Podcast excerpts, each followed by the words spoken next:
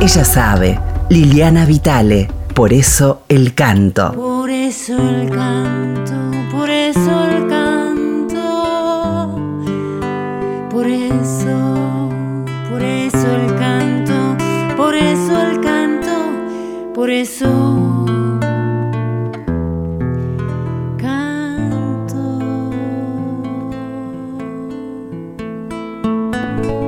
La verdad que hacer este programa es cada semana un estímulo para buscar, un, seguir aprendiendo cosas sobre nuestro canto popular, descubrir eh, voces, paisajes, poéticas, canciones que no conocía y cada vez más me tiro a una búsqueda bastante intuitiva y lateral eh, de la intención primera de hacerme un programa de conversación sobre la voz, las técnicas vocales, etc.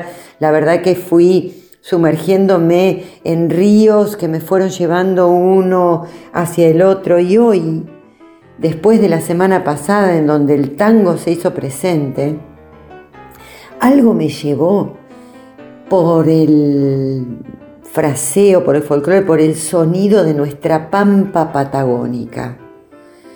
Esa pampa, ¿no? Conquistada en esa conquista del desierto, eh, ese cruce de culturas, esa, eh, eh, parte de nuestra historia que deberíamos seguir auscultando para ver qué nos pasó, para ver cómo se constituyó nuestra identidad como nación, también tiene sus pronunciaciones, sus músicas y sus cantos, y como ya habíamos hablado, esas tonadas que cada región, que, cada, que los habitantes de cada región de nuestro país tienen, por supuesto tienen un anclaje fundamental en el modo de la lengua de los pueblos originarios de esa misma tierra, ¿no?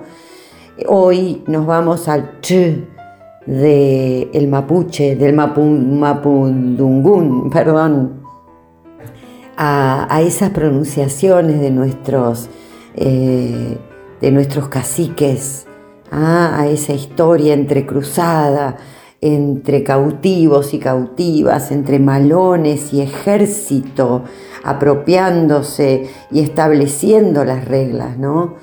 Ese caldo de cultivo me llevó a este primer cantor que vamos a compartir.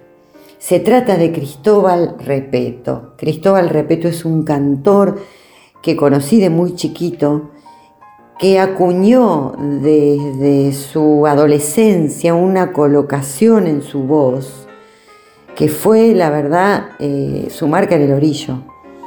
Cristóbal empezó cantando tangos antiguos desde muy niño, es de la ciudad de Maipú, provincia de Buenos Aires, y este, este tango criollo, viejo, alto, colocado en la cabeza, eh, es eh, un, un, modo del canto que después llevó a otros géneros musicales. Pero hoy, como además de siempre visitar y descubrir nuevos modos de poner la voz aquí o allá, hoy vamos a compartir esta primera canción llamada Serenata del 900, que el Cuchi Leguizamón hizo como una habanera.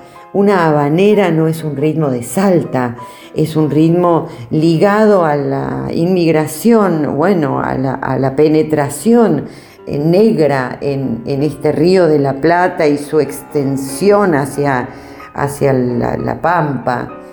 Eh, y por supuesto hacia todo el país donde hubo presencia de la raza negra desde ya. Pero esta serenata del 900, Cuchi, el Cuchi eligió hacerla en ritmo de habanera. La letra es anónima, la música es del Cuchi y vamos a compartir esta primera canción del Por eso el canto en este décimo programa de que se llama Serenata del 900. Pregúntale a las estrellas si por las noches me ves llorar. Pregúntale si no busco para quererte la soledad. Pregúntale al manso río si al llanto mío lo ve correr. Pregúntale a todo el mundo si no es profundo mi padecer. Nunca te olvides que yo te quiero y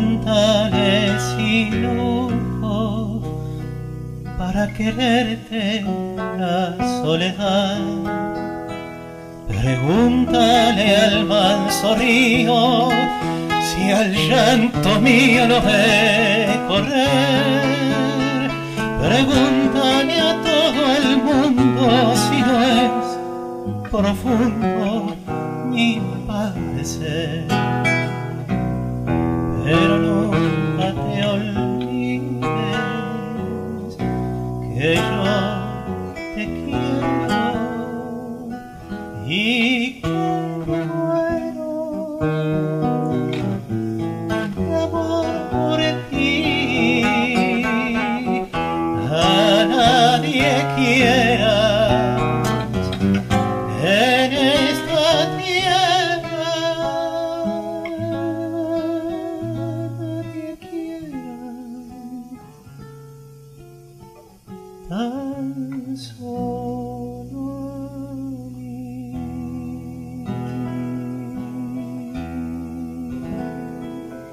Escuchábamos al inconfundible Cristóbal Repeto acompañado por el inconfundible Diego Rolón en la guitarra, en una versión en vivo en una radio. Me gusta esto de buscar en YouTube y encontrar versiones en vivo que tienen una potencia expresiva, un nivel de concentración, de presencia en el acto, eh, que nos permite justamente escudriñar un poquito más al fondo esos eh, lugares maravillosos que abre nuestra voz cuando cantamos con el corazón, ¿no?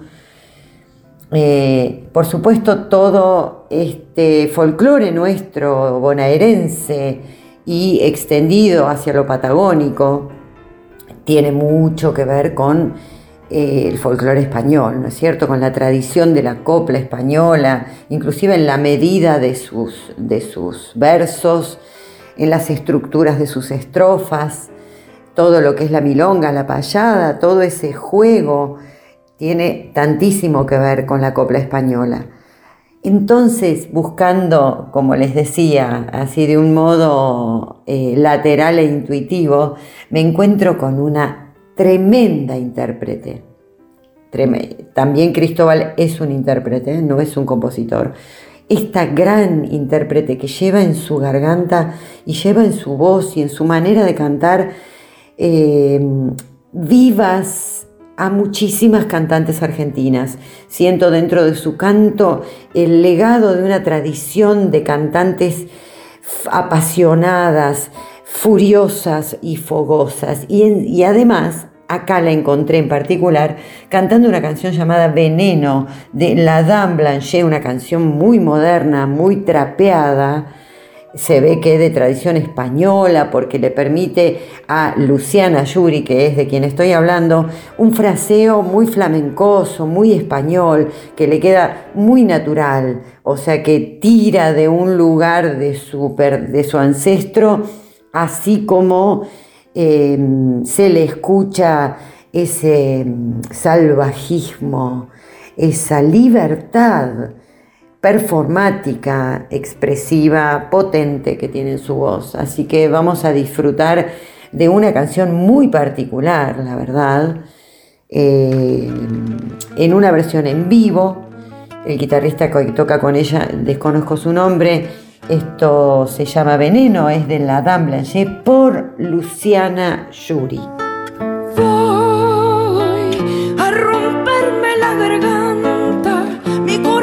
ya no aguanta. Nos comimos la manzana y saborea su veneno. Dios, tenga piedad de desenfreno, prego. Háganle guardianes, vengan, cubran el terreno. Que besarte y tocarte el pelo. Aunque la manzana tenga su veneno. Porque mis alas son difíciles de cortar. difícil de callar. La tierra tiembla, carece, lloran mis ojos, padecen, esto no termina nunca. ¿Y qué te parece? Se transformó la avaricia en una simple caricia, la magia de sonrisa y hasta la brisa. Sin prisa, vamos, sin prisa, la vida buena de dicha por el que no tuvo suerte y con su ceniza. Tiene esperanza, realiza, piensa bien, organiza, revisa, mira, analiza, porque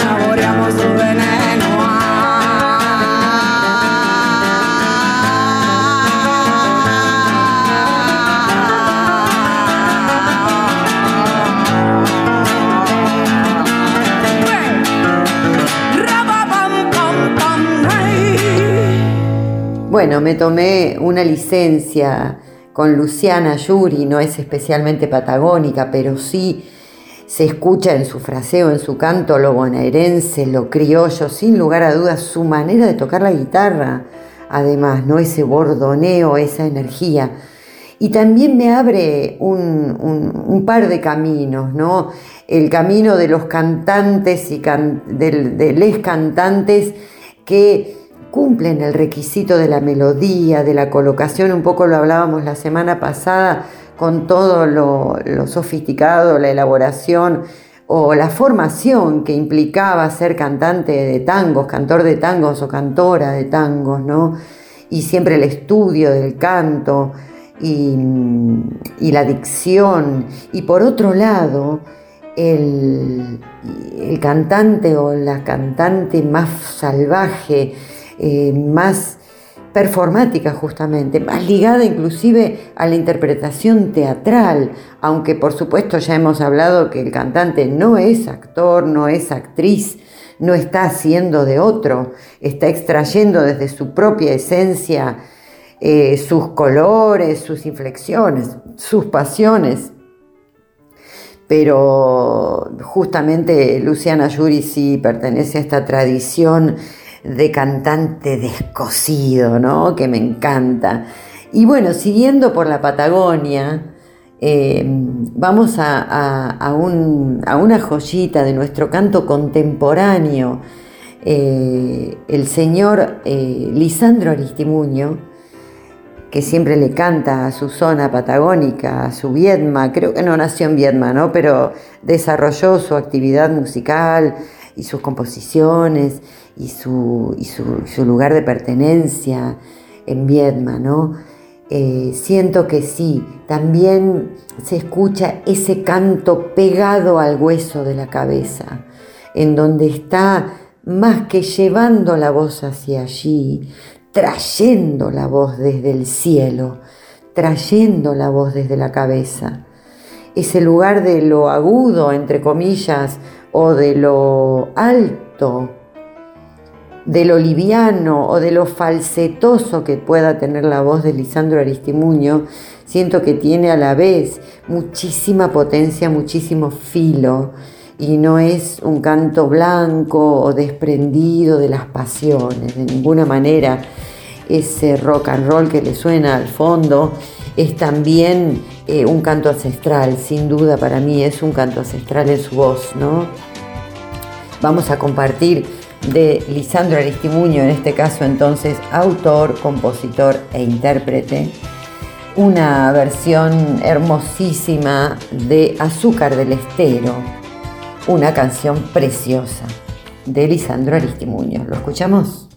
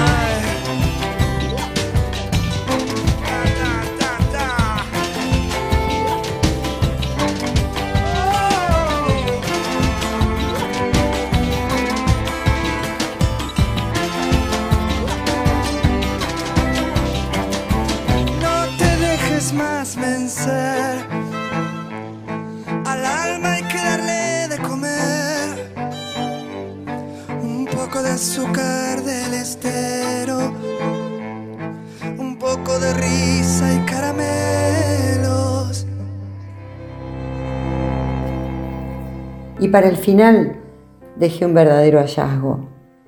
Escuché, como muchos de ustedes, las versiones de Suma Paz sobre toda la obra de Atahualpa Yupanqui. Escuchamos muchas veces ese modo sureño, ese modo milonguero, ese, ese modo del canto del que hablábamos recién, ¿no? tan ligado a la tradición española a la poética, a la medida de, las, de los versos. y a ese canto eh, limpio, eh, funcional a esa manera de contar las historias. En este caso, encuentro una canción de Julio Domínguez.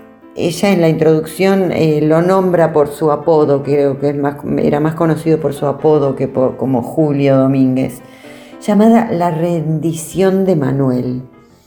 Está hablando de Manuel Namuncurá.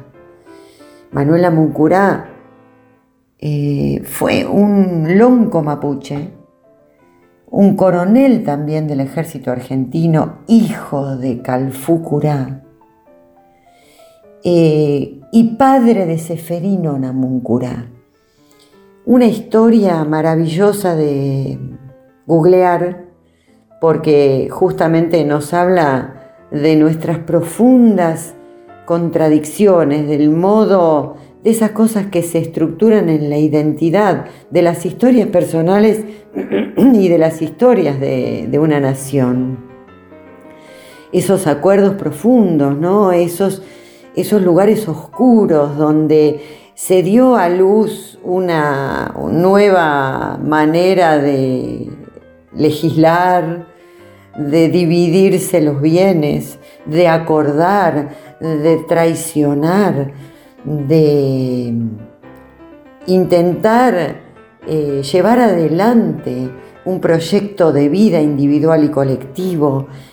Por supuesto, todo esto eh, son grandes preguntas, no me voy a meter ahora en contarles la profundidad de campo que tiene investigar a Manuel Namuncurá hijo de Calfucurá y padre de Seferino Namuncurá, que justamente luego de que él se rinde frente al ejército argentino, es a la vez eh, protegido.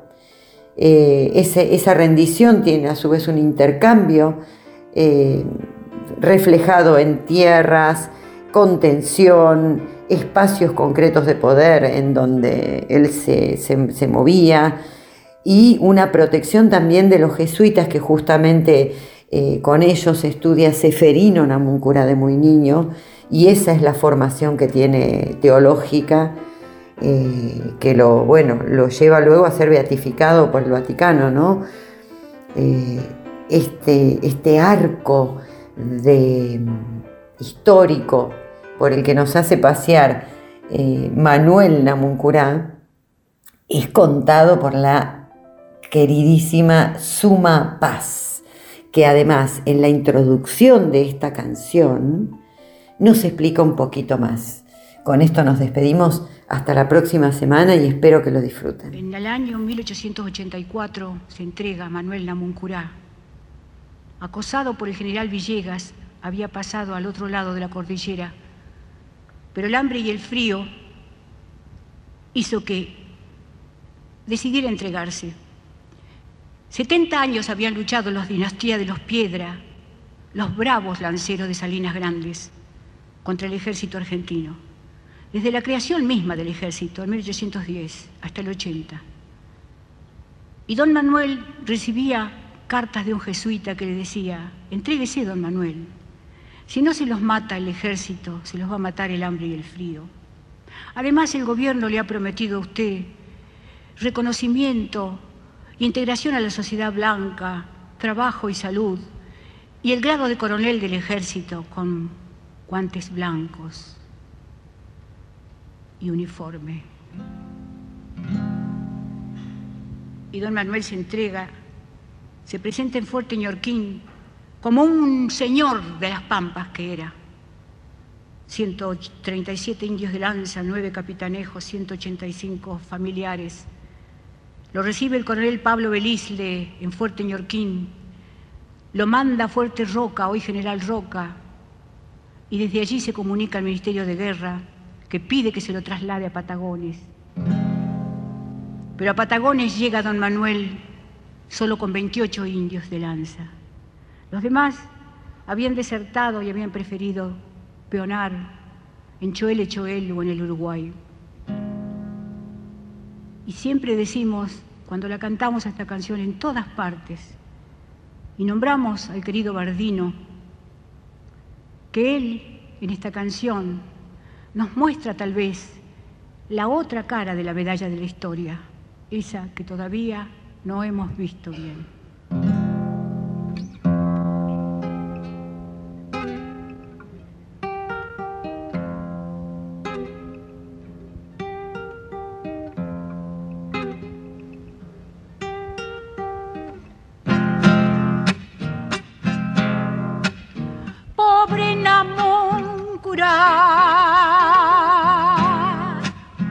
Que se ha entregado.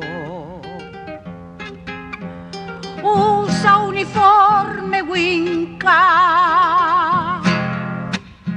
Él no es cristiano, no puede ser, no debe ser, lo dijo Vincent Jean Camille también.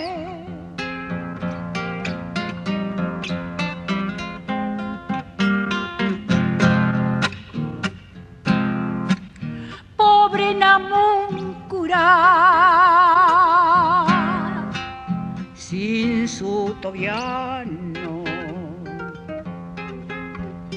Cambio las boleadoras por guantes blancos. No puede ser, no debe ser, lo dijo Vincent Jean Camille también.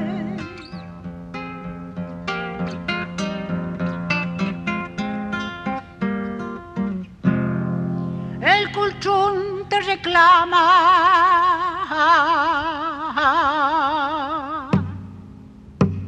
Por el desierto,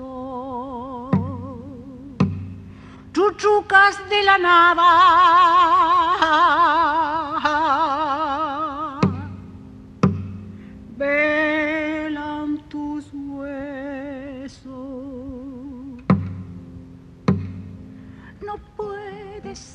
No debe ser, lo dijo Pincel Jean Camille también.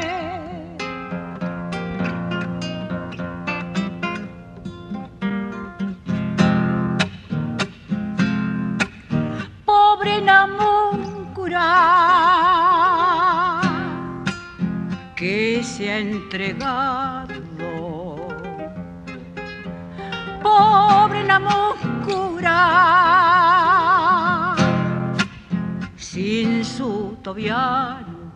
no peñí, no peñí, no peñí, no peñí, no peñí.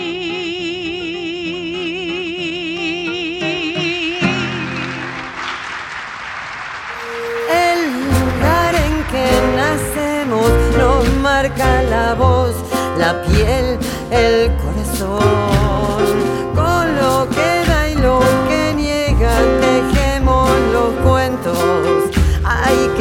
Que sí que no. Pero el destino es abierto, nos quema en las manos, queriendo aflorar. Ser en el desterritorio más tiempo que espacio.